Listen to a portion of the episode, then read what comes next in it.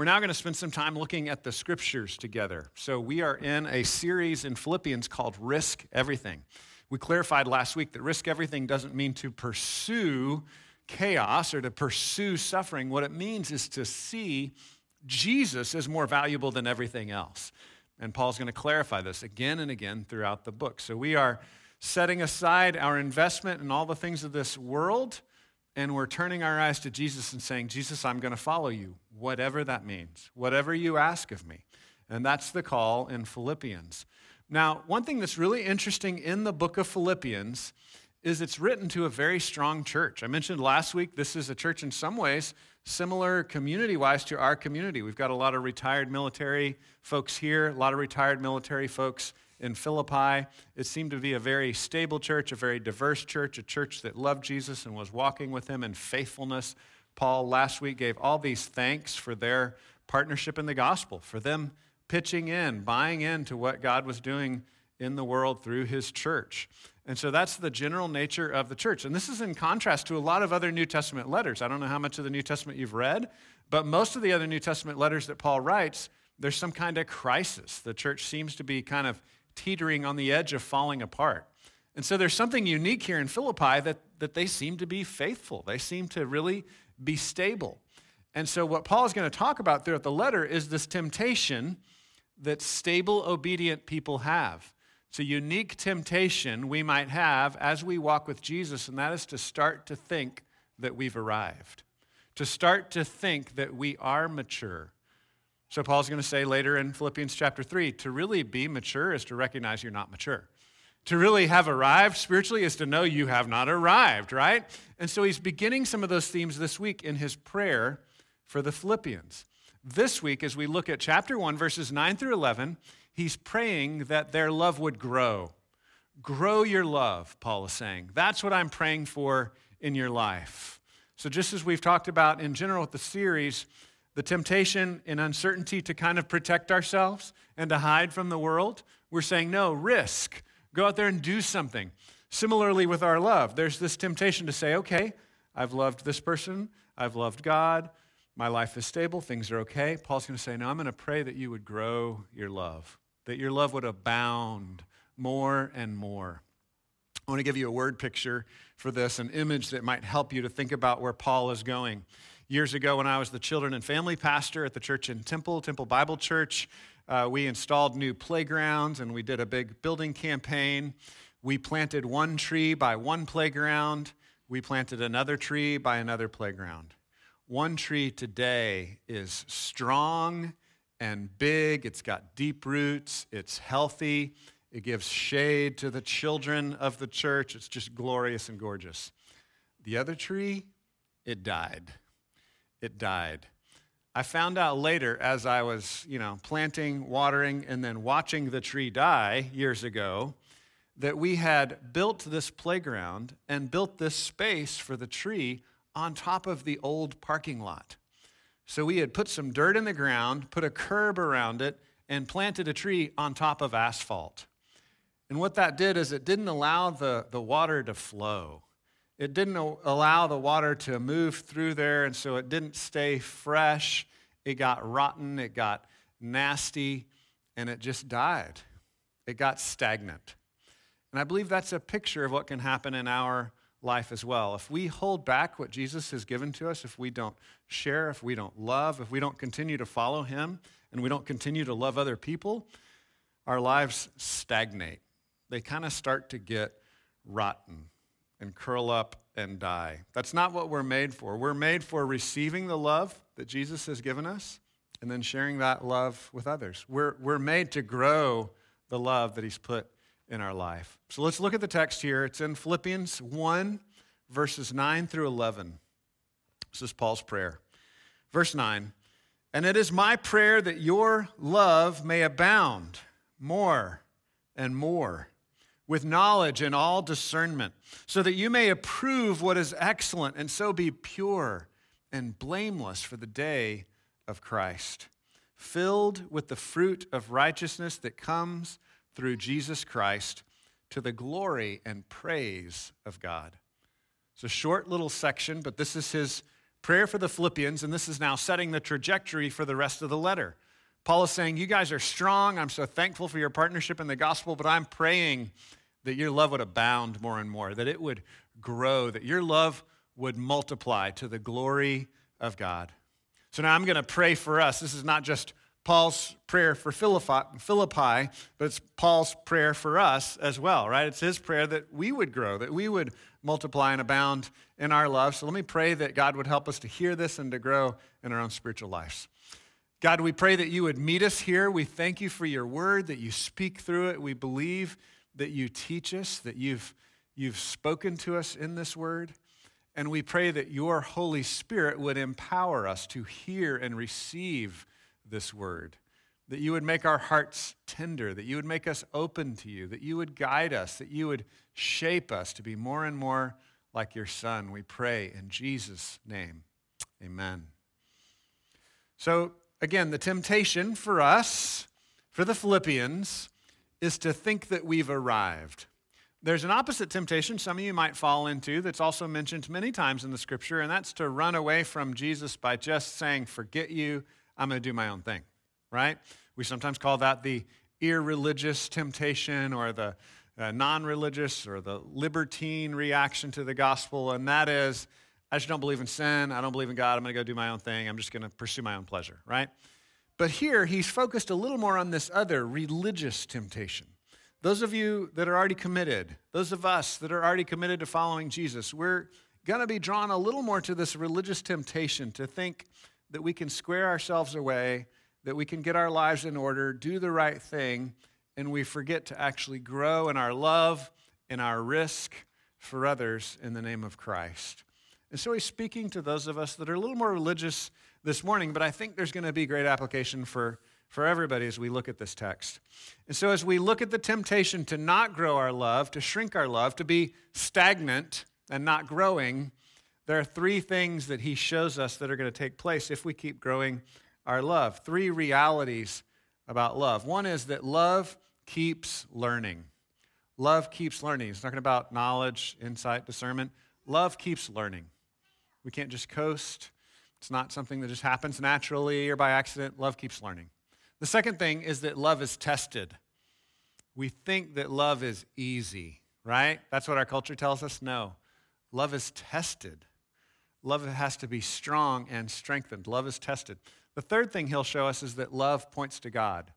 That's that ending where he talks about the praise of God. Love points to God, it points outside of ourselves. All of these are in reaction to the cultural definitions of love, right? Remember what how does our culture define love? Our culture tends to define love in romantic ways. Sometimes it's defined in just kind of a, I like something, right? Like I love pizza or I love barbecue. That's how we use the word sometimes. But a lot of times when we try to go a little deeper than just loving pizza, we talk about it as human to human, and we're generally thinking just in romantic terms, right? I love someone or I've fallen in love. Really, we just mean attraction. And that is not the biblical definition of love. Right? Like the Bible blesses, you know, husband and wife being attracted to each other. That's fine, that's good, but that's not love. That's another thing, right? So we need to be really clear on this culturally that our culture is misusing the word over and over and over again. So it's just going to bleed into our brains. And we're going to think, oh, yeah, love is attraction. Love is really, really liking another person, dating someone, marrying someone, right? No, that's not the biblical definition of love. Love is actually serving someone, committing to someone, taking care of someone. Love is an action, love is a verb. It's not just a feeling that we fall into accidentally. So we need to be clear on this as we move forward. So the first thing that Paul is going to press us on as we think about not stagnating, but growing our love is that love keeps learning. Love keeps learning. As human beings, we need to be taught. We're babies in the world of love. We don't really know that much. And we need to learn from the master who is Jesus himself. And that is the center point of this entire book is look to Jesus. Philippians 2, look to Jesus. He's the example of love what he did for us. That's what we should do for each other. Consider others more important than yourselves. Care for others, sacrifice for others, the way that Jesus did for us. He's the example. And he says it this way in verse 9 It is my prayer that your love may abound more and more. That just means it keeps going, doesn't stop, it's not stagnating, but it's flowing, it's moving, it's growing, it's increasing, it's multiplying, and that it may do that with knowledge and discernment. With knowledge and discernment. These are learning words knowledge and discernment. Knowledge in the Greek is kind of more of an epic, like ultimate knowledge word. Discernment is more of a practical wisdom kind of word, like judging things, figuring out life, seeing how life works. The knowledge word is epignosis. Uh, I always remember the Greek word gnosis because it reminds me of knowledge. You know, we spell knowledge weird with that extra K, and, and it's the way the Greek word is too. It's gnosis. So epignosis is like this extra, epi. It's like ultimate knowledge or extra knowledge or deeper knowledge. Now, in the first century world, you were promised this kind of ultimate knowledge by following the secret rituals of a mystery religion or maybe joining a really important club. That's how you would get ultimate knowledge of deeper things, right? You had to work your way into it. You had to fight through the difficulties to get that ultimate knowledge. And the New Testament, the Apostle Paul specifically, turns that on its head. And he says, no, ultimate knowledge is free and it's given away by Jesus. The ultimate mysterious inner circle of the universe is this holy God that cannot stand our sin. And you know what he does? He opens the doors to heaven through Christ. He's nailed our sins on the cross with Christ. Through Jesus' resurrection, he's defeated sin and death once and for all. And so we're invited to the ultimate inner circle. So if you've ever felt like left out, and like, man, what are the secrets to get into this graduate school or to get this new job or to get this person to like me or to break into this circle? If you've had that feeling before, the God of the universe, He is at the center of the ultimate inner ring, and He's inviting you in through Christ, through what Jesus has done for you. Repeatedly, Paul takes this word, a very religious word of their day, ultimate knowledge, this deep spiritual knowledge, and says, you know what? It's not that you're not good enough and you, you got to keep scrapping and fighting and doing rituals and doing all these things. No. It's that you're not good enough on your own. You can never scrap and fight enough to make it in there without Jesus coming and grabbing hold of you and bringing you into that inner circle. So, all the self help books today do the same thing, right? They keep offering us the promise of you can get ultimate knowledge if you just follow these steps. If you get the right diet, if you study the right thing, if you do the right thing with your money, if you do the right thing with your relationships, just follow these steps. You'll have the right knowledge. You'll be breaking into that inner circle. The Apostle Paul, the gospel is saying, no, it's through Jesus. This ultimate knowledge comes through Christ. He's the way and the door. And Paul here is talking about this as if it's an ongoing process, right? The New Testament's pretty clear. If you've seen that Jesus died for your sins and you've asked him to forgive you, he forgives you. It's done. You're in, right? Nothing can snatch you out of his hand. And then Paul says, keep learning this. And you're like, wait, I thought it was done. I thought I was in. Yeah, you're in. But as we learn, we grow in our ability to love others. We grow more in our love of God. We appreciate more all that Jesus has done for us as we learn more and more who he is and what he's done. And we're actually changed we begin to have the ability to love other people. Instead of being just worried about ourselves, we can actually then serve and love others. I grabbed a picture of somebody studying. Wanted to kind of get this concept in your mind, little kid studying. This has been a really difficult year for school. A lot of people's work has been disrupted, their education has been disrupted. You know, it's hard to learn online, it's distracting, it's confusing. There are always going to be obstacles in your way to learn. And one of the obstacles that's going to make it hard for you to study the knowledge of true love is you've constantly got a world telling you that Jesus is not enough. You need all these other tricks as well. You need these other things. You need to study them, and they will make you okay. And Paul says, no, Jesus is who makes us okay. Study Jesus. Learn about Jesus. Don't just coast and think that you've arrived, religious person that's had an experience, that's trusted Jesus, but keep going back to Jesus. Keep learning, keep loving, keep meditating on Jesus and what he's done for you. And again, Paul makes this the center point of this whole letter. He says, Those of us that are already mature in our faith, like the Philippian church, those of us that are walking with Jesus, you know what we need? We need more Jesus. We need to look at his example. We need to say, look at Jesus, who gave up the comforts of heaven and gave himself away for us. He risked everything for us. We should risk everything for others in the name of Jesus. That's the picture. He also uses this word discernment. Discernment's a little more of a practical word. And so, what I want you to think about is the ways in which we look to Jesus for ultimate knowledge, and we keep looking for Jesus to shape our worldview and to help us understand what it means to love Him and to love other people. But there's also a practical discernment in which we actually learn practically to love other people. Um, simple way to think about this is that as you're spiritually transformed, you actually have the freedom to think outside the box of your own equipment and experiences, right? To grow in wisdom, Proverbs says, is to grow in your fear and honor and awe and amazement at God Himself. So as you look to Jesus as the ultimate source of knowledge, you'll actually grow in your discernment, your, your practical day to day application of love. An example of this that a lot of marriages look to is the five love languages. Any of you ever heard of this, the five love languages? The, the basic concept it's not really magical or anything, but the basic concept is we tend to love people through the, the window of our own temperament, right? Um, so, like the five love languages are like encouraging words or time together or gifts or acts of service, right? So, the idea would be like, I'm very much a, like a words of encouragement kind of person. I might want to encourage you and say, you know, things are going to be all right. I've spoken words of encouragement to you. But really, you understand love in terms of service, right? or time with or physical affection. And so, at one level, you don't feel loved at all, right? That's just kind of like a practical level of discernment. You actually will get better at loving people as you learn to think outside the box of your own equipment. You know, like, well, this is how I like to be loved. What about everybody else? So, like, at one level, you could just kind of love by your own flesh. And according to the five love languages, that means that like one fifth of the population would feel loved by you, right? You're leaving out some other languages there.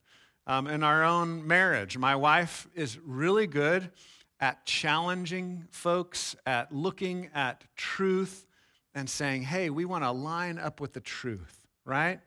She's, she's good at that. I'm really good at saying, there, there, there, it's going to be okay, right? Like patting someone on the back and not challenging them, frankly. How do we know when we're supposed to use my gift and her gift? How do we know that? Well, it's through ultimate knowledge of Jesus. It's by the Holy Spirit. It's by continuing to look at him and seeing who he is and how he's loved us. And as our life gets more and more shaped by the story of Jesus, we know when to use our gifts and when not to use our gifts. We all come with natural gifts, and, and we should use them. But sometimes people need something different. And ultimate knowledge of Jesus grows us in our actual day to day discernment. Love learns. Love doesn't just coast, but love learns. Another illustration of this is a book I read on management called Good to Great by Jim Collins. What Jim Collins did was he analyzed the corporations that were good, healthy, made a profit, and then he compared side by side to the corporations and the companies that just like took off that were great, right? The good companies and the great companies. You know, like this drugstore kind of, they did all right, they did pretty well, and then this drugstore just took off like hotcake. It was just amazing, and they did great business and kept growing. And he said, What were the differences between good and great? And this is one of the key differences. Companies that just coasted when things were fine did not continue to grow, they didn't abound, right? They stagnated. And the companies that were great, they said, we want to keep learning. We want to keep getting better. That's the challenge that Paul is bringing to us, right? I mean, that's a secular example, but Paul's saying, don't just stop where you are, but keep growing. Jesus has work for you to do. Keep looking to Jesus as your source of love, and then keep applying what you're learning, the knowledge of how you're growing and understanding who he is. So if you're a follower of Jesus, ask yourself this Am I coasting, or am I continuing to look back to the example of Jesus? as my source of ultimate knowledge of what love is so that I can grow practically in learning how to love people in different situations. Am I using my gifts only, or am I also drawing on the rich resource of who Jesus is, the gospel story of what he's done for us? If you're not a follower of Jesus, I would really encourage you to also follow this paradigm of looking back to who Jesus is. If you're not already committed to him, I'd say read the gospel stories. One thing that really worries me about folks that turn from Christian faith or from the church they were brought up in is they might hear, you know, a couple of convincing skeptical arguments and then they just stop. They stop learning. They don't go back and, and review the documents, right? Like maybe they look up that one confusing verse and then they're done. No, like read the gospel stories of Jesus. These are the most reliable and authentic ancient documents in the history of all ancient documents. It is irrefutable. If you don't believe that, let's talk about it. Because by all secular standards, our documents are the best documents in the world. And that's not even the point. The point is look to Jesus, right? We got good documents, read them, right? Don't be lazy. Don't just say, well, I heard this one thing that made it easy for me to not believe, so I'm done. Go back to the story of Jesus. Keep learning. Look at how he loves and let that challenge you. Don't be stagnant. Don't be lazy. The next idea is that love is tested. Love is tested. We see this, to use the tree analogy again, um, trees that are blown in the wind, they become stronger, right? Uh, if, they're never, if they never have any forces or pressures put on them, they can be weak. And that testing can actually increase their strength. We see this in verse 10. Love is tested. Verse 10 says, So that you may approve what is excellent. That approve word can literally be translated as tested. Approve, test. Approve what is excellent, and so be pure and blameless for the day of Christ. You can be pure and blameless for the day of Christ. The idea here is not that you would never sin again, but that you would have this growing transformation in your life, that you would more and more look like Jesus, that you would be more and more shaped and conformed to the image of Christ, pure and blameless. And one of the beautiful things about this word pure, it has this little built in word picture in it in the Greek, and it's literally sun tested. To be pure is to be sun tested. And this comes from the world of pottery. Um, I grabbed a picture of a pot here. Uh, in the ancient world, you could sell a pot with cracks in it, and it would probably be kind of cheap because it had cracks, right?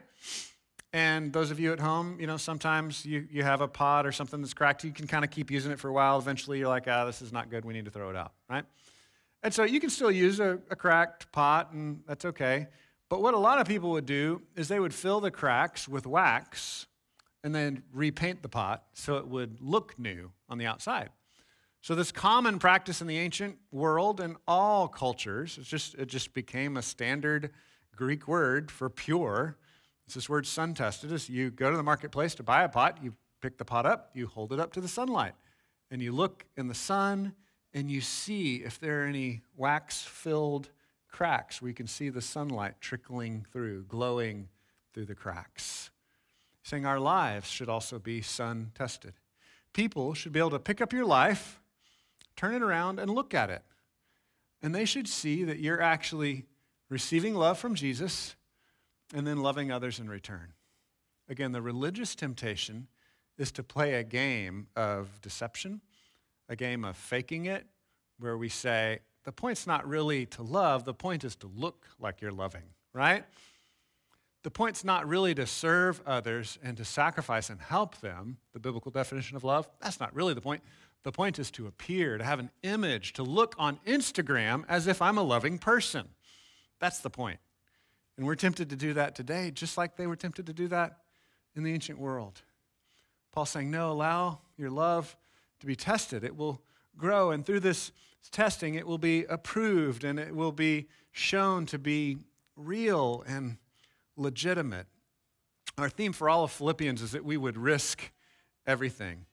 And I was really challenged as I was reading the auto or the biography book about Jack Miller. It's a book called Cheer Up that just came, came out around the, the turn of the year. Great book. And one of the things that happened in this guy's life who founded a mission agency is more and more he realized that as he risked everything and tried crazy things, sometimes he would fail, but more than that, it forced him to pray and rely on God's Spirit instead of just relying on himself. That's what Paul's talking about here. Real biblical love is risky, it's hard, it's difficult, it presses us beyond our own abilities. And as we step out and take these risks, we're allowing our love to be sun tested. Here's the beautiful thing when that happens, sometimes people are going to hold up our lives and they're going to see cracks. And it's not devastating for the believer. If you're a believer, if you know that Jesus loves you, then recognizing your faults and repenting and growing through those things is not overwhelming. If you're not a believer, if you don't have hope in Christ, then that can be the scariest and most painful process in the world to actually admit your brokenness. Because if you've got cracks, then, then what are you? You're nothing, right? But in the gospel, if we have cracks, God says, I love you. I've forgiven you. We'll work on this. It's going to be okay.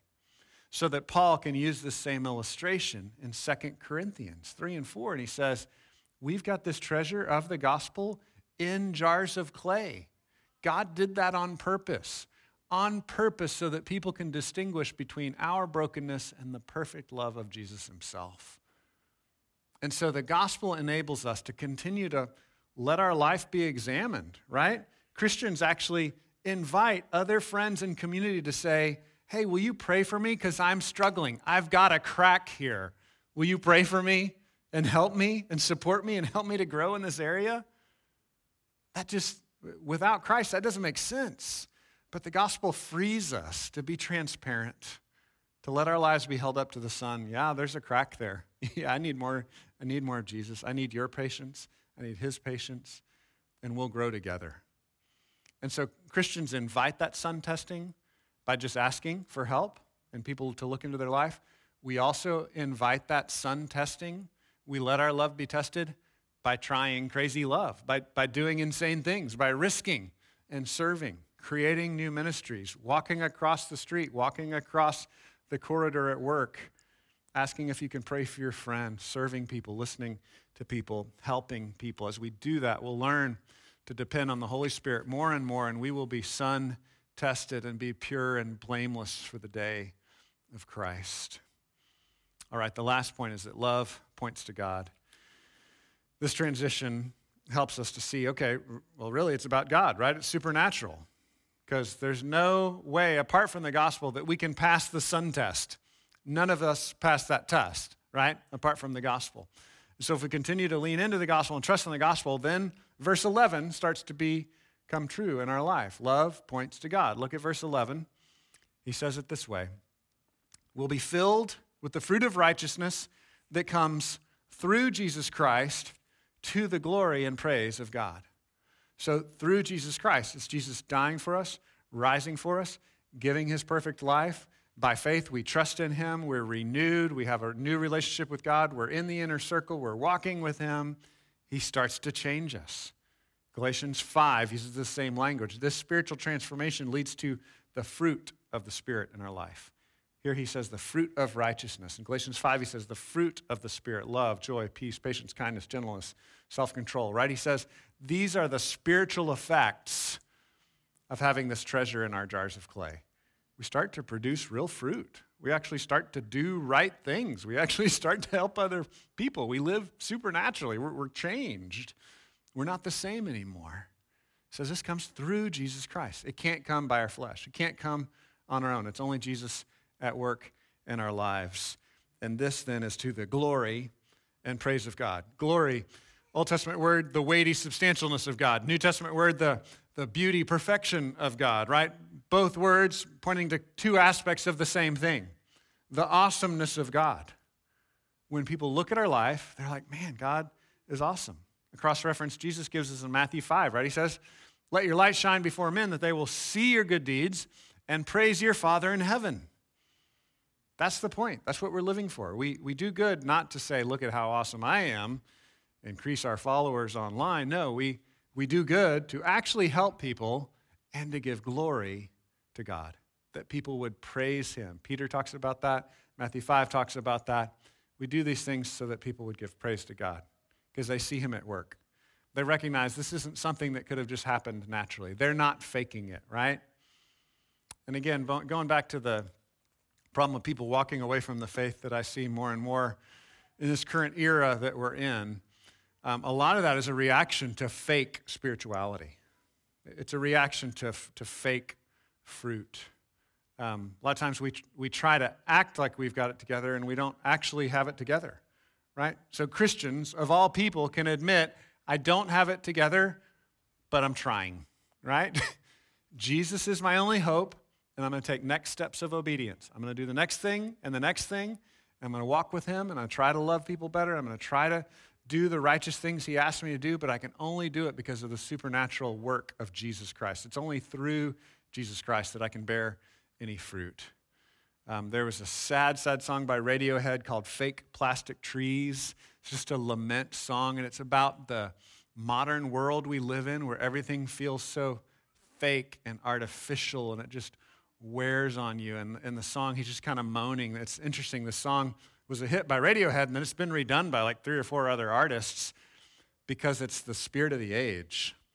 It's just like this world is just broken and it's fake and it's gross and it makes me tired. People are longing for authenticity.